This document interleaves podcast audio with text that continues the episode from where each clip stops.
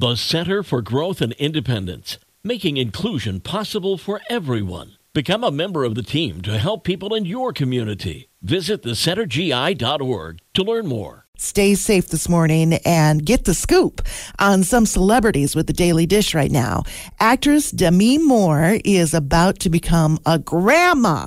A grandma. Her daughter, Rumer Willis, is expecting a baby with her musician boyfriend, Derek Richard Thomas. And this is going to be the first grandbaby for both Demi and ex-husband Bruce Willis.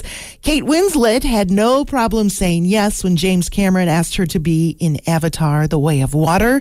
She said he gives women very strong roles in movies, and she's all about that. She gained some strong lungs, too, for this role, training to hold her breath underwater for seven minutes and fourteen seconds. And if you're a fan of That seventies Show, Netflix is showing the trailer to their spinoff. It's called That nineties Show.